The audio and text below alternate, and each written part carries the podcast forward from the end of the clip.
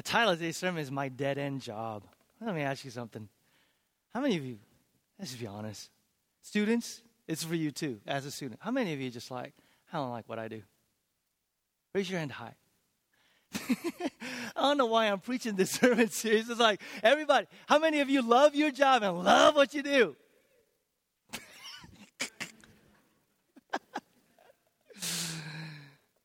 Is this something about our church? You know? No, in all seriousness, yeah. In all seriousness, in all seriousness, today I'm going to be speaking about half the time to those of us that have, and I'm myself, hard time at various seasons of my life going, is what I do matter? Is, is what I'm doing really significant? And the hardness of it.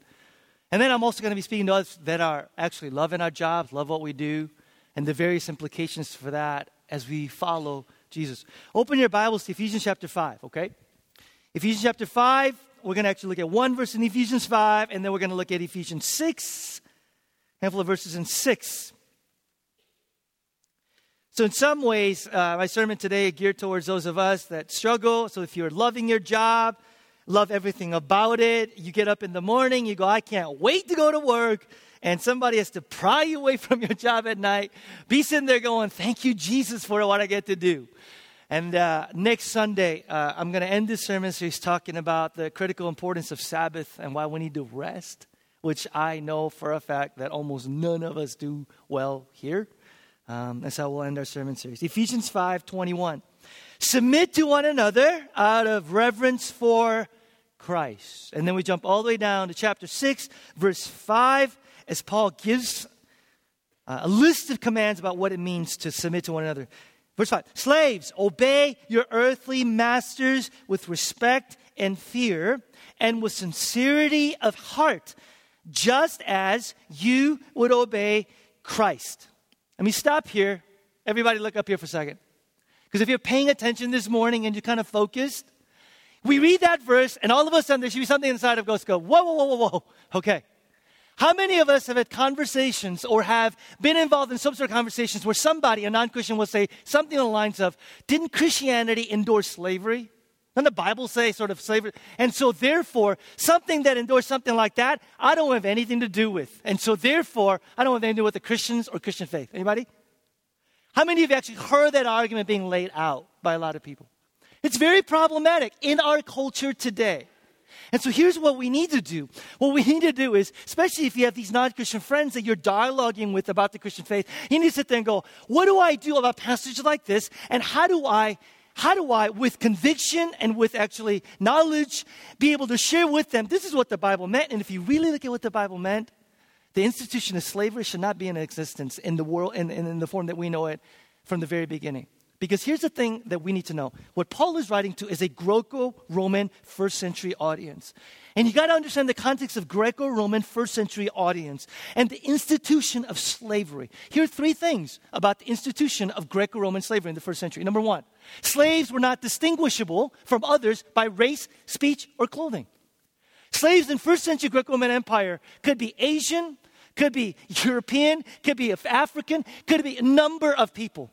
And not only that, but in terms of language and clothing, you couldn't distinguish them. It's almost as if they blended into the rest of society. Second thing about Greco-Roman uh, slavery. Slaves were often more educated than their owners and many times held very high managerial positions.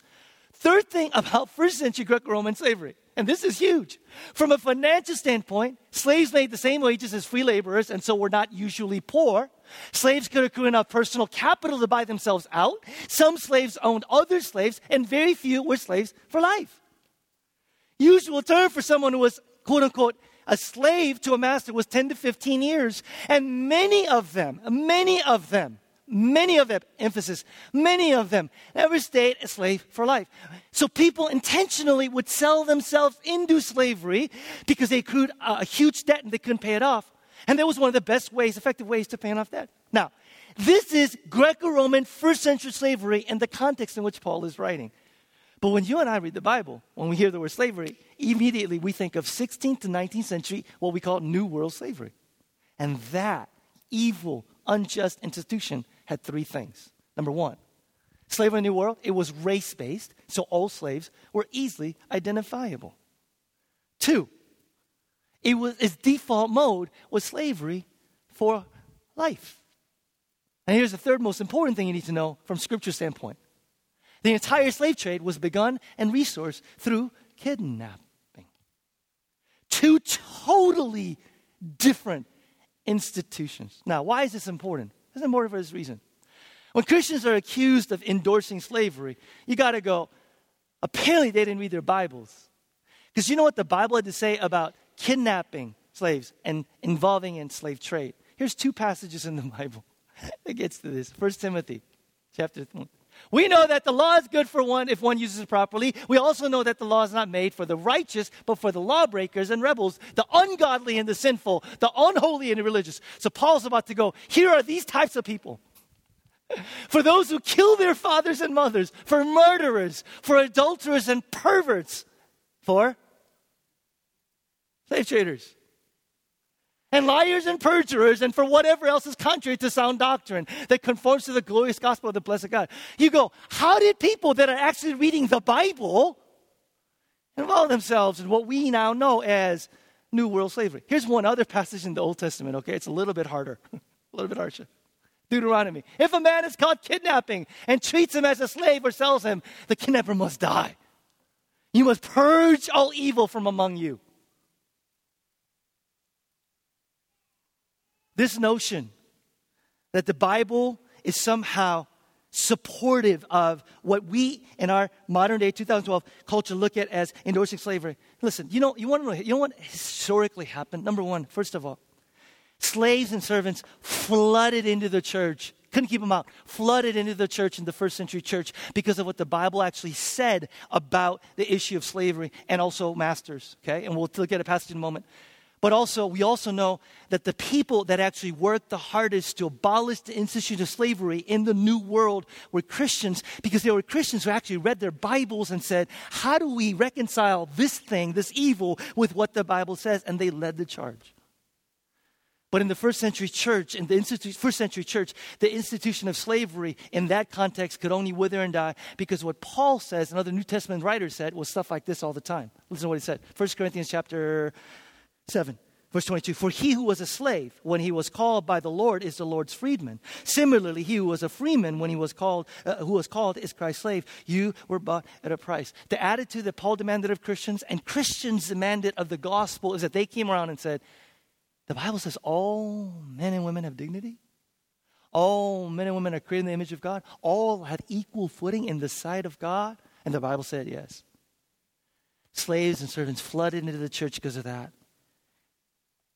And the institution of slavery in the first century could only wither and die.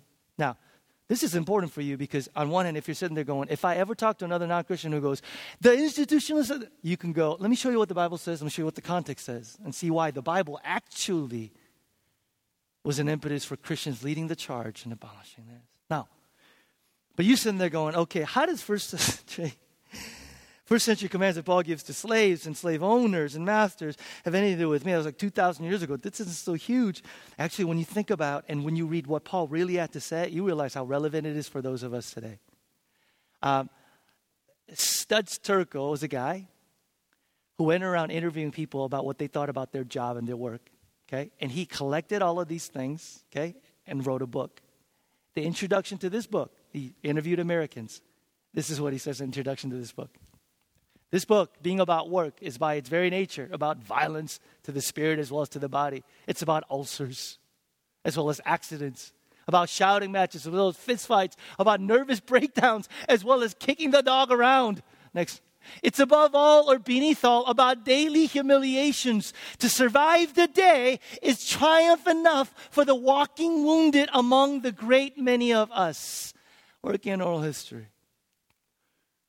Paul comes along and he says, in the first century, there are people who looked at their work and said, This is grinding drudgery. This is every day I have to get up and do this. This is humiliating. This is overwork and being underpaid. This is just tremendous pressure just to try and. Su-. People came in and listened to the gospel and what God had to say about work, and they were liberated. They were able to look at their work and say, This is something I can throw wholeheartedly myself into. This is something I can give all of myself to. This is something that I could do for the glory of God. And it changed people's attitudes. Listen, listen. Your work Tomorrow, when you go, it'll be the same people. Your bosses will be the same. Your coworkers will be the same. Everything else will be the same. The primary thing that could change is what? The primary that can change is what? Is you and it's me. And what Paul says to us could be a revolutionary adjustment in terms of how we view work. Particularly those of you that said they're going, really have to do this for a while. All right, so let's get what the Bible says. Ephesians chapter 6, verse 6. Here's what Paul says So obey them, not only to win their favor when their eye is on you, but like slaves of Christ. This is important. Doing the will of God from your heart. Okay? Verse 7 Serve wholeheartedly as if you were serving the Lord, not men, because you know that the Lord will reward everyone for whatever good he does, whether he is slave or free. The important verse there is verse 7 where he says uh, in, in the NIV, serve wholeheartedly as if you're serving the Lord, not men. But in actual, in literal, it says, serve wholeheartedly, comma, it's actually the Lord you're serving, not men. Now, I'll tell you why this is important. How many of you guys have questions about God's will for your life? okay. Finally, something everybody connects to. Do you know what the Bible says over and over again? It is when you and I are obedient to and surrender to the revealed will of God. What God has already made clear, what God has already said, this is it, that we are able to better discern the personal will of God that we have. Does that make sense? Many of us are like, I want God's will for my marriage, my relationship, God's will for my future, God's will, all these things. And the Bible says over and over again, clearly, when you and I obey and surrender to what God has made clear, that is when God comes along and says, all the personal details of your life and what you want to know, I can reveal them, those things to you. Now, what we see in Paul in Romans, uh, uh, Ephesians 6 is this.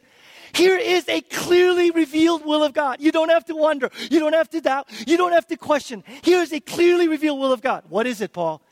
Work wholeheartedly. Because it's the Lord you're serving, not men. Work wholeheartedly. We'll talk about that in a bit. It's actually the Lord you're serving, not men. Paul was saying to those of us that are stuck in a situation about various things, but particularly we're like, I don't know if I'm going to do this for a while. I don't know if I'm going to do this for forever. I don't know what my next steps are, so on and so forth. Paul says the best thing that you can do, college student, what do I do when I graduate? What, the best thing that you can do. Those of you two, three years into work, you're going, this is not what I want to do ultimately. The best thing that you can do to find out what God will reveal to you personally about you is to, right now, serve wholeheartedly. It's actually the Lord you're serving, not men. Did you hear what I'm saying? So, you know what, guys? Ask yourself the question What's my attitude and approach as I think about this? Serve wholeheartedly. Students, serve wholeheartedly. Two, three years into work, serve wholeheartedly. I'm kind of serve wholeheartedly. The revealed will of God, serve wholeheartedly. Then the personal things, specific things, detailed things, God says, I know those too. I know those too. Okay? Hugely important. Now, a little bit background work again, and, and, and, and we're going to jump into uh, the, primary sort of big principles about what Paul says here. But, but many Greeks and Romans writers wrote what was called household codes, okay? And you find these in Ephesians, Colossians, and First Timothy. Household codes were when you want to read the Bible, New Testament, all of a sudden he goes into, so husbands and wives, and slaves and masters, and parents and children. These are household codes, a code of conduct that regulated how family or, or, or, or dynamics worked in house. Here's the thing though, when pagan writers, when pagan writers wrote household codes, they never addressed slaves. They always addressed masters. They never addressed slaves. Slaves weren't even counted in there. So it's like, I'm not even addressing slaves. Masters, teacher. What does Paul do? This is revolutionary. And if you're not a Christian here, by the way, this is Christianity. What does Paul do? He addresses who first? The slave first. He addresses the slave first.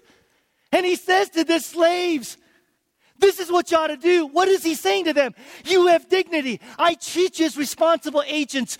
You are equal, valuable in the sight of God. Hello. Huge.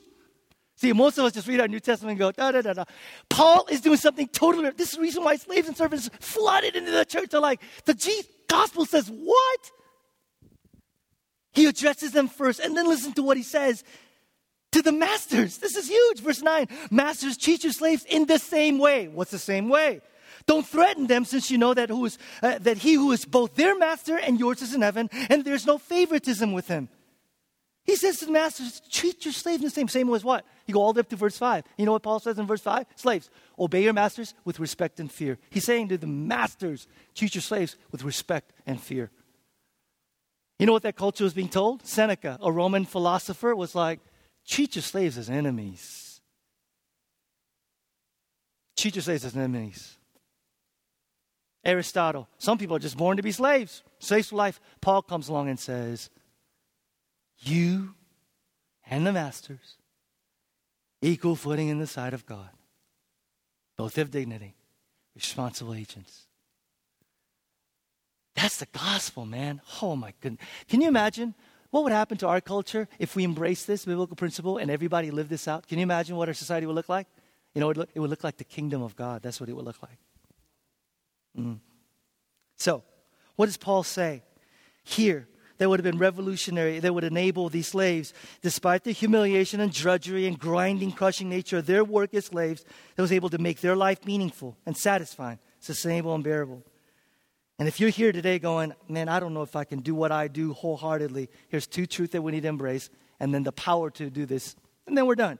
First of all, all work is a calling from God. Everybody say that. All work is a calling from God. One more time. All work is a calling from God.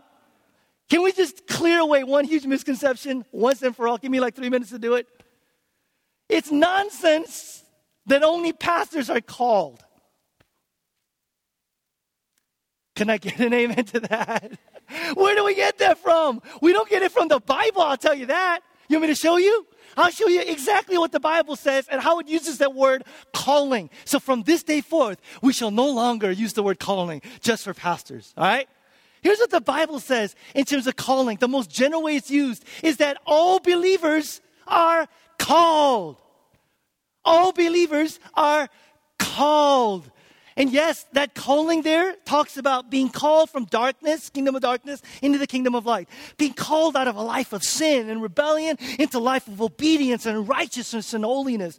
And Paul talks about this general call as the most prominent word in the Bible, in the New Testament. You all have been called. To which somebody, if you're paying attention, you're going, whoa, whoa, whoa. But doesn't Paul say a couple times in the New Testament, I, Paul, an apostle of God, called by Jesus? Yes. But I just actually slipped and I told you that only appears twice all the New Testament when Paul goes, I've been called as an apostle. Only twice. All the other times, it's used this. All believers are called. All believers are called. And the Bible says that, that means it has ramifications for all of your life. Let me show you what.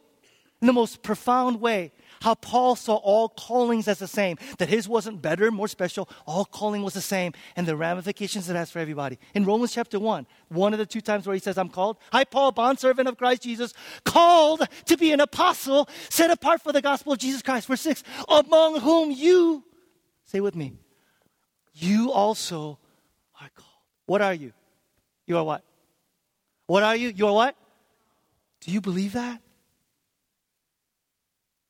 Do you believe that you are called to right where you are? I know, but some of us is like, whoa, okay. Pastors, missionaries, apostles, preachers, they're called. What I do is a job. Paul goes, no, no, no, no, no. I've been called as an apostle. Do you think what I do is important? Paul goes, yeah. He says, you also have been called. This is the reason why. Here's one of the occasions when Paul says we've all been called, Ephesians 4 1. As a prisoner for the Lord, then I urge you to live a life worthy of the calling you have received.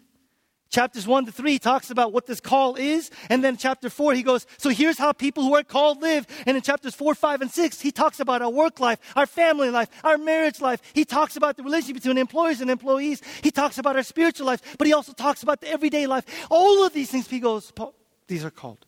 You're called. And we're going to, at the end, at this service, this is hugely important for me, I'm going to commission all of you guys to go, you're all called when you get up tomorrow morning at 7 to where you are. And how will that change how you look at your job, look at your boss, look at the people you work with? God, and there are no accidents with God. You are called. Whew. So can we start using that word together? Can we start using that word together? Eddie, Eddie, where have you been called, man? Where have you been called to? Where have you been called to? That's what happens when you doze off in this church. No.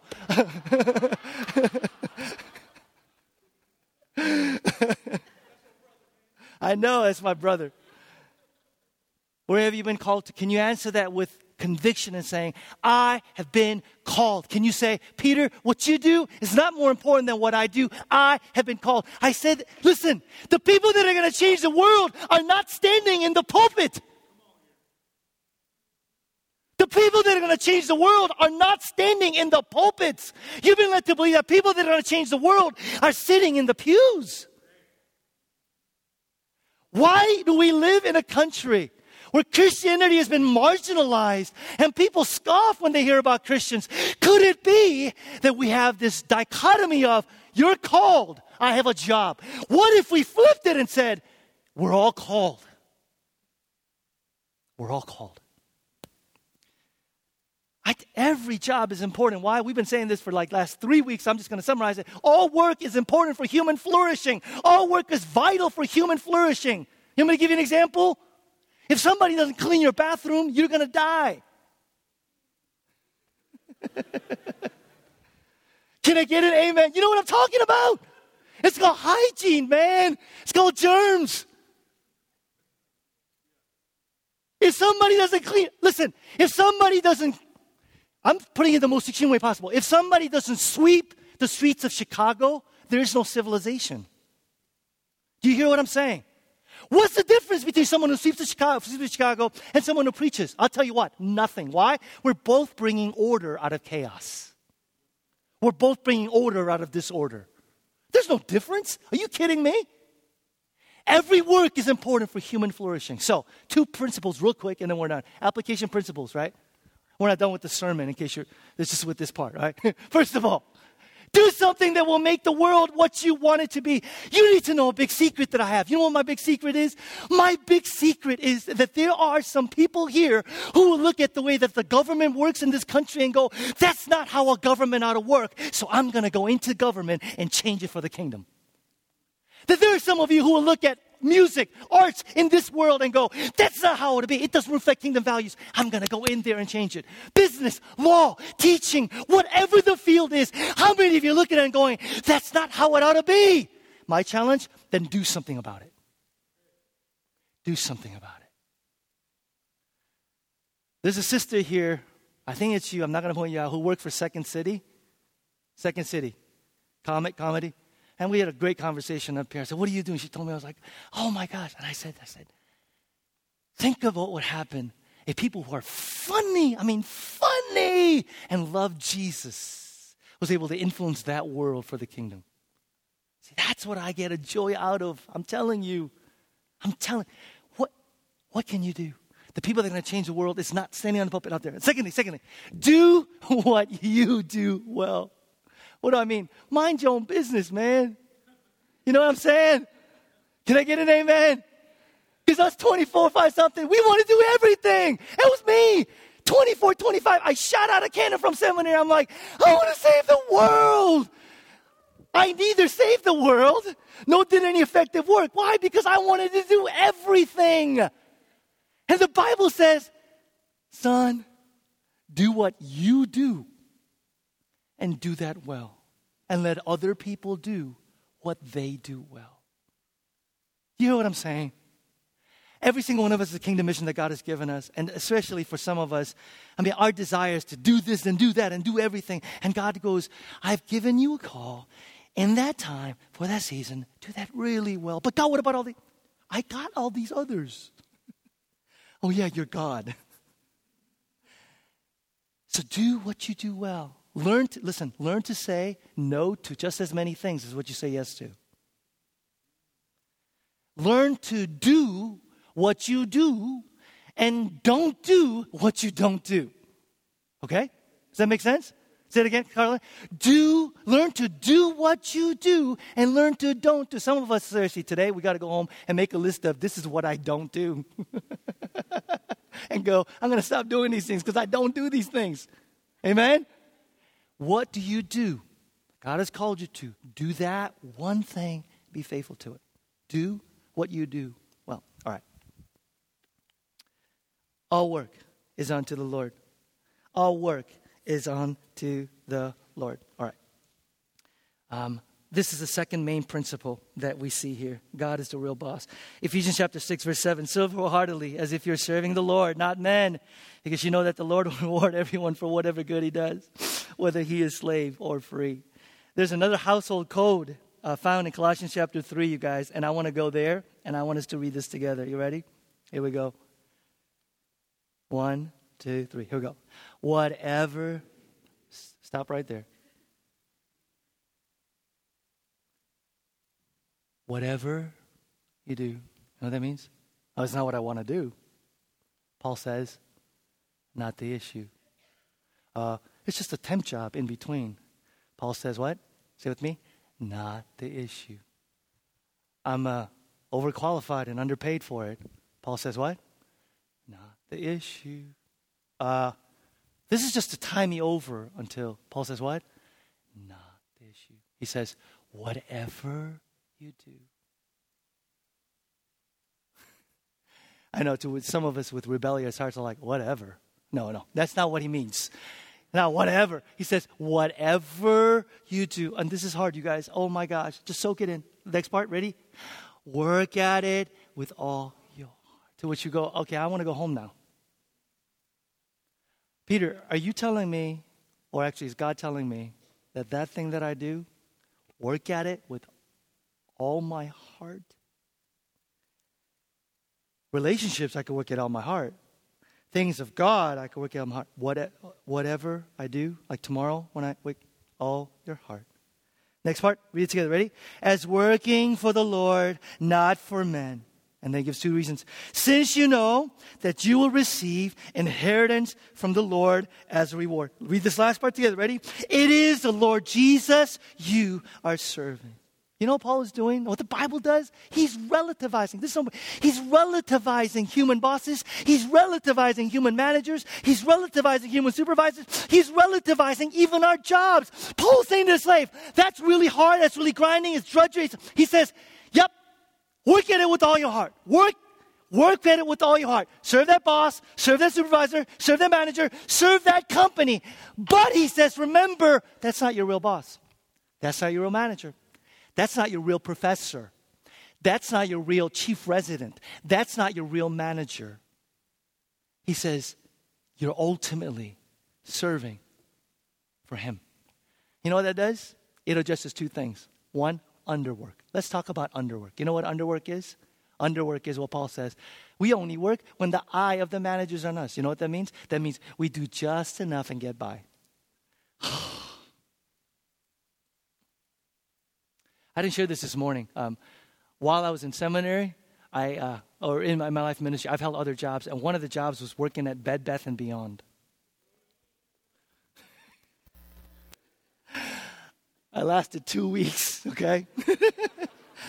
hey, y'all know I'm real and honest, right? So I'm just sharing with you guys. I lasted two weeks at Bed Bath and Beyond. Do you know why? Do you know why? I was fired, man, from Bed Bath and Beyond, okay? As a seminary student, I was fired. This is so embarrassing. I didn't share this this morning because my wife would have been here and she would have been like, that's right. So I didn't want to.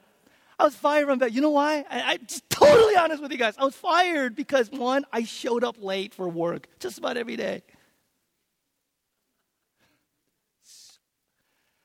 I mean, how hard can it be to show up to Bed Bath and Beyond? You know what I'm saying? It was like I had to get up at five in the morning. It was like the afternoon shift. And secondly, secondly, part of my job was stocking, you know? And I didn't do it well. Like I would stock stuff, and my manager would be like, Where'd you stock? It wasn't there, man. You know, two weeks I was fired. So this is very personal for me and very humbling for me. Everybody knew that I was a seminary student and that I was going to be a pastor. Can I ask you a question? If somebody looked at you and the way you work and the way you do your job, would they be able to say, they are the best worker that our company has? Bar none. Or would they say, isn't, isn't she the one that like stretches her lunch hour a little long? Isn't she the one that was caught like shopping online for clothes while they were working? Isn't that the one that got reprimanded because they were on Facebook for like three hours during work? Isn't that the. Would it change anything if one day you're going to stand before God and God's going to go, What did you do with one third of your life? Think about this. Would it be any different if God said to you, and we stood before Him and said, God, here's what I did with one third. And God looked at you and said, You know, when you were working, your attitude was, I'm going to work for this guy. Maybe in three years, I'm not going to but you realize you're going to be working for me for three million years and then some? Who's your boss? Who's your principal? Who's your supervisor? Who's your manager? Do you look at as this person, that person, person who signs my check?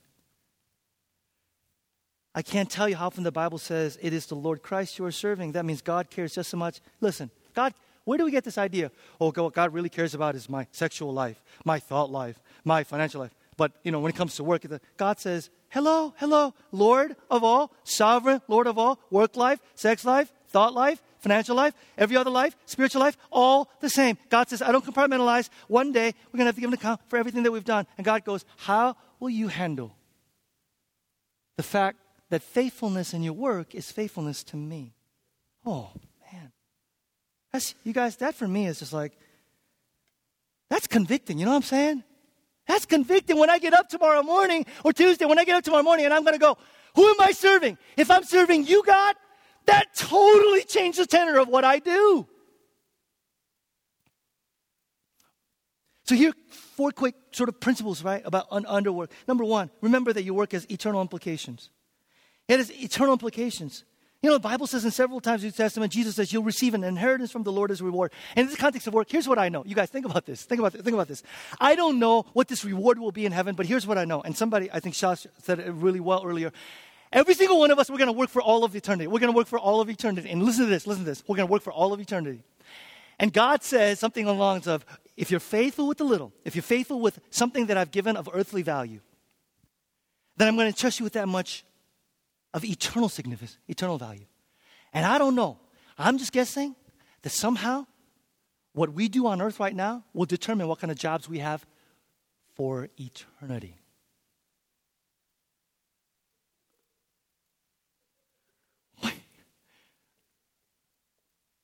What, do you think about that? Th- what I do right now, because remember, paradise, work, God, what I do right now may determine what I do for all of eternity. I don't know about you guys, but man, I care more about what I'm going to wind up doing for all of eternity than what I'm doing for my 30, 40 years. You know what I'm saying? And God goes, How you do your work right now, faithfulness, may determine what you do for all of eternity. Yikes! Puts it into perspective. Secondly, how you work is just as important as where you work. How you work is just as important as where you work. You guys, I hear as a pastor this all the time. Peter, if I was only over there doing that job or working over there, grass is greener on the other side, and I wish I could, da, da, da. And I feel like just God sometimes going, you're so consumed about where you work and how much you make, and all thing I'm caring about is how you do your work where you are. When do we stop saying, Lord, I want there and do that? And we go, God, help me to do my work as unto the Lord today, tomorrow when I wake up. When do we start going, God, this thing that you've given me, you've entrusted me with this. And God, faithfulness in this job is faithfulness to you. Then you're far less concerned about how I perform, if I have the dream job in the future, and what I do right now. Here's the third one. Ready? How you perform at work is just as important as how you behave at work. I just gave myself as an illustration, right? Listen, guys, I don't know where Christians get off on the whole, you know what, as long as we have good character and we're godly men and women, doesn't matter how we do our jobs. Oh, I want to scream, pull my hair out.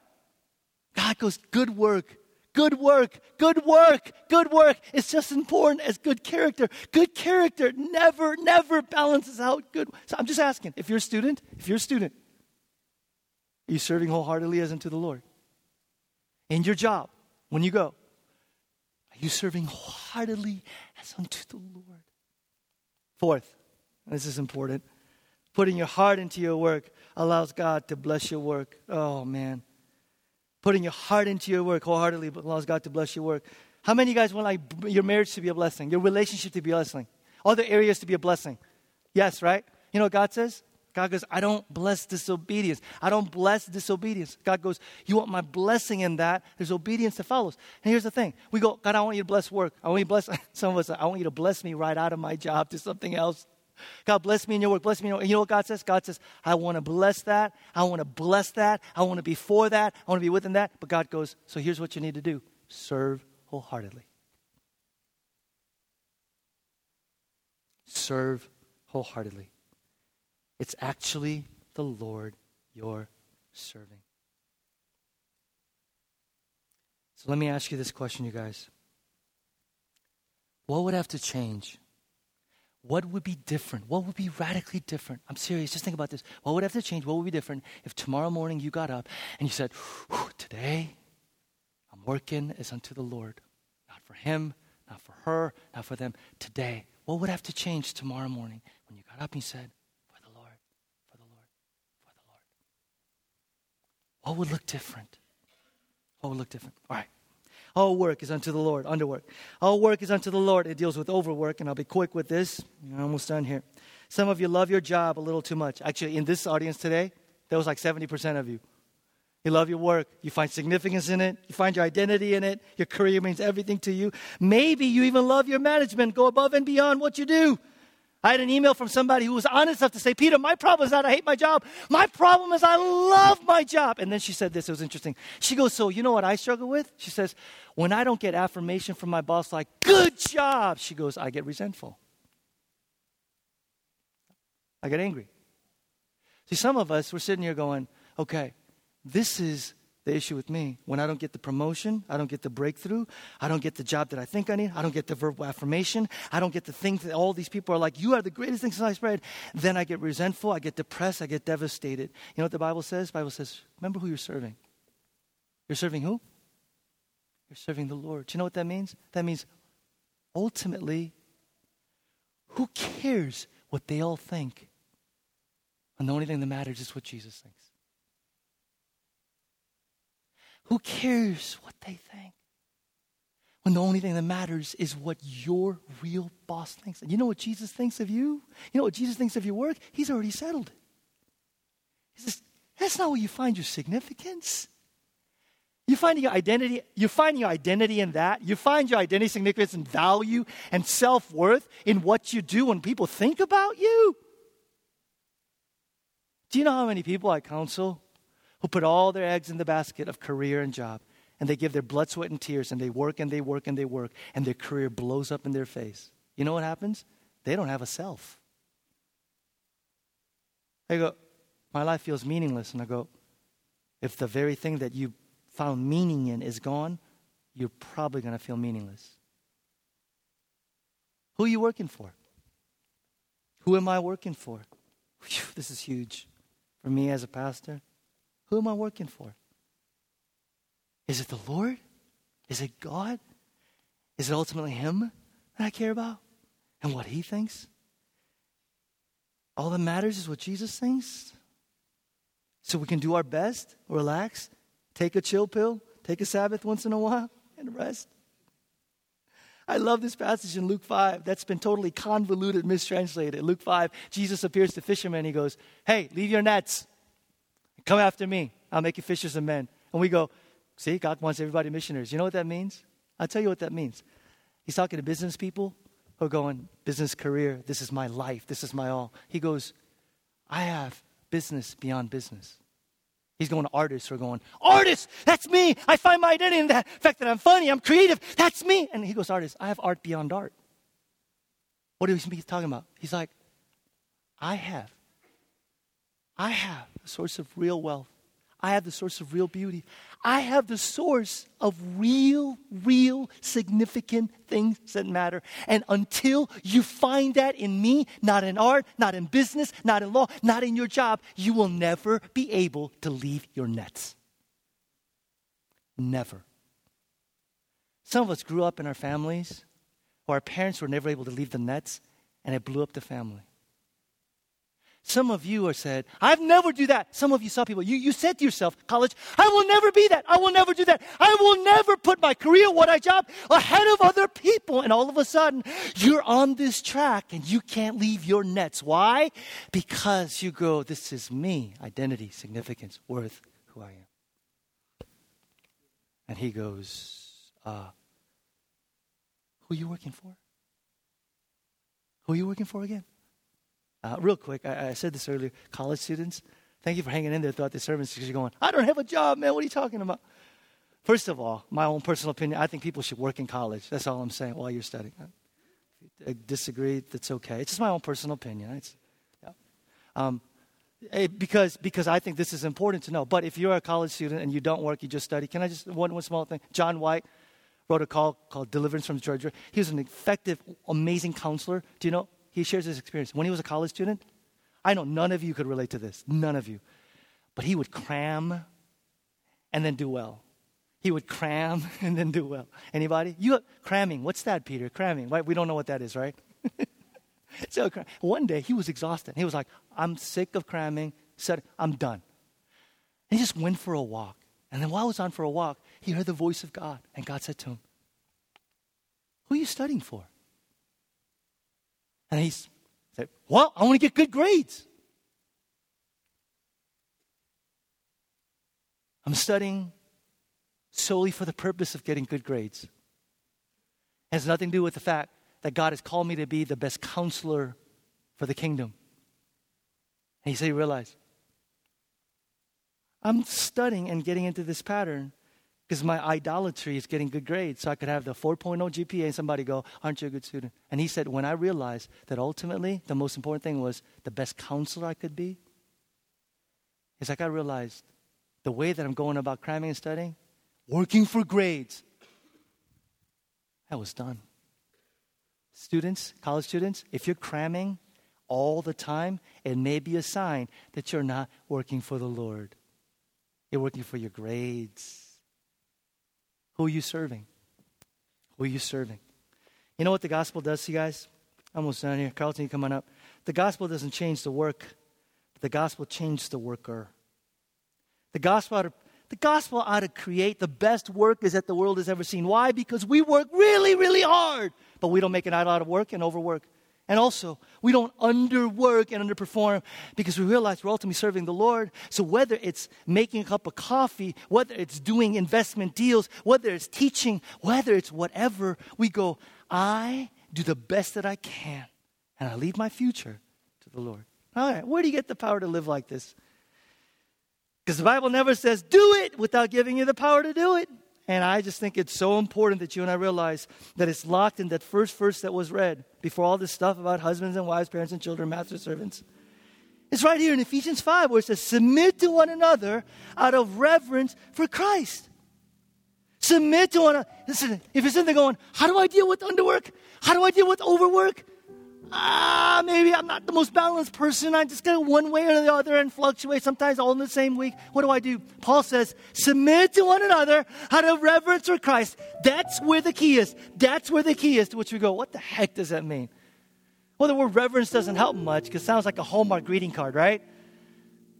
Literally, the Bible says, submit to one another out of fear of Christ. Out of fear, what is it? And of course, the word fear also doesn't help much either because we think of the word fear and we're like, oh, terror. And you know what fear in the Bible literally means? Fear is literally a joyful awe and an astonished, astonished wonder. I'll say that again. Fear in the Bible is joyful awe. Wow. joyful awe and, and, astonished wonder at what Christ has done. So here, here's an example Psalm 134. If you, O Lord, kept the record of sins, O Lord, who could stand? But with you there is forgiveness. Therefore you are feared. And what the author of Psalms is saying is when we realize we've been forgiven, grace and grace alone, it results in fear, which is what? Joyful awe, like, an astonished wonder. And Paul says, that's the key for you in your work. Why? Because if you and I are melted with the spiritual understanding of what Christ has done, and it results in joyful awe and astonished wonder, it totally changes you and me as a worker. What do I mean? How many are going to get up tomorrow morning and go work for a fool? Someone you despise? Someone you have a really hard time respecting? Anybody? One brother honest enough to go, Me, how are you going to go work for somebody or for a group of people? You go, I have no respect for you. I'll tell you how. Jesus came and served who? His enemies. Jesus comes and serves who? Jesus comes, that's what they're saying, serves who? He bleeds, he dies, he is crucified, he is tortured for who? His enemies, you and me. And the Bible is saying, until you are melted by that and it results in astonished awe and joyous wonder, you can't go work for someone you perceive as a fool until you realize he did that for me. He did that for me while I was his hated enemy. And I can't go work for him, her. If that melted our hearts. Who is it that we couldn't work for? Secondly, for those of you that struggle with overwork, I'm just telling you, I'm just telling you, I'm just telling you. And I wish that older saints I could repeat this and affirm it. You know, if you give your entire life to your career because you find significance, validation, identity, and all that, if you are living for that, blood, sweat, and tears, when you fail, there will be utter devastation. And the Bible says over and over again don't let your career be your master. Don't let your job be your master. Don't be your bosses. Be a real master. The Bible says there's only one master who bled, shed, and died for you. And his name is Jesus. His name is Jesus. And until your heart is melted, until my heart is melted by that spiritual understanding of going, Jesus is my salvation. Jesus is my justification. Jesus is my validation. Jesus is ultimately my boss, supervisor, manager, person I work for. Jesus is the one who looks at me all the days of my life and simply says, Faithfulness is all I ask. Faithfulness is all I ask. Submit to one another out of joyful awe astonished wonder. So here's what we're going to do we're going to take communion this morning. Before we do, you need to realize that you have been called and commissioned. Yes, just as important, maybe I'll argue more important than me, since you guys get to be in spheres that I'll never ever be able to cross. So I'd like all of us, I'm going to commission you, and then we're going to take communion. I'd like all of us to stand, and if you can look at the screen, this verse that we've been talking about, this verse that we've been talking about throughout this sermon series as kind of the anchor verse of what it means that you and I are priests, ministers of the gospel of Jesus Christ. First Peter chapter 2, verse 9. I just want to declare this truth on you, and I just want you to just just think about your work, think about your sphere, think about your home, think about your school, think about your neighborhood, think about every single aspect of your life and what would happen if you took this seriously and empowered by the Holy Spirit, you live this out. First Peter chapter 2, verse 9. But you, you have been chosen by God. You are a royal priesthood. Yes, you are priests. You are intercessors, intermarries of the intermarries, God, the gospel of Jesus Christ a holy nation. Yes, you are a people belonging to God. That you, with your life, with your work, with your job, with your vocation, declare the praises of Him who called you out of darkness into His marvelous light. So, God, I commission these men and women. I commission these men and women. I commission them into their call as students, as husbands and wives, as employers, as employees. I commission these men and women to their mission field, God. That as they wake up tomorrow, first thing tomorrow, even though it's the same people, same workplace, same coworkers, same everything, that the main thing that will be radically different would be the person inhabiting that job. Child of God, follower of Jesus Christ, who's been commissioned and sent as your kingdom worker. Jesus, for anyone dealing with underwork and struggling with overwork, I pray that as we come forth right now and take communion, as we come forth right now in remembrance of your body that was broken, of your blood that was shed, in remembrance of that, that this would be more than just a thing that we do once a month, but as we come forth, this would become real, this would become alive. That God, what you did for us on the cross, that we would respond in fear. We would respond in joyful awe, in astonished wonder. That we would respond with absolute amazement and that this truth would radically touch our hearts, our souls, and our spirits. That this would touch the depths of who we are. That we will be melted by the spiritual truth. And that we would walk away saying, wholeheartedly, with all my heart, is unto the Lord. Father, will you do that work? Will you do that work in us?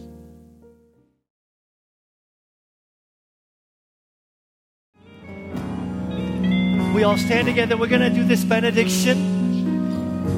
I found this benediction, and it's a perfect, to me, declaration of who you are, who I am, God has called us to do. And I want us to, I want us to declare this together out loud. Together as loud. Here we go. You are God's servants, gifted with dreams and visions. Upon you rests the grace of God like flames of fire. Love and serve the Lord in the strength of the Spirit. May the deep peace of Christ be with you. The strong arms of God sustain you, and the power of the Holy Spirit strengthen you in every way. May the power of the Holy Spirit strengthen you in every way. May the power of the Holy Spirit strengthen you in every way. In the name of the Father, the Son, and the Holy Spirit. Amen and amen. Have a great week, church. We'll see you back here next Sunday as we continue our journey.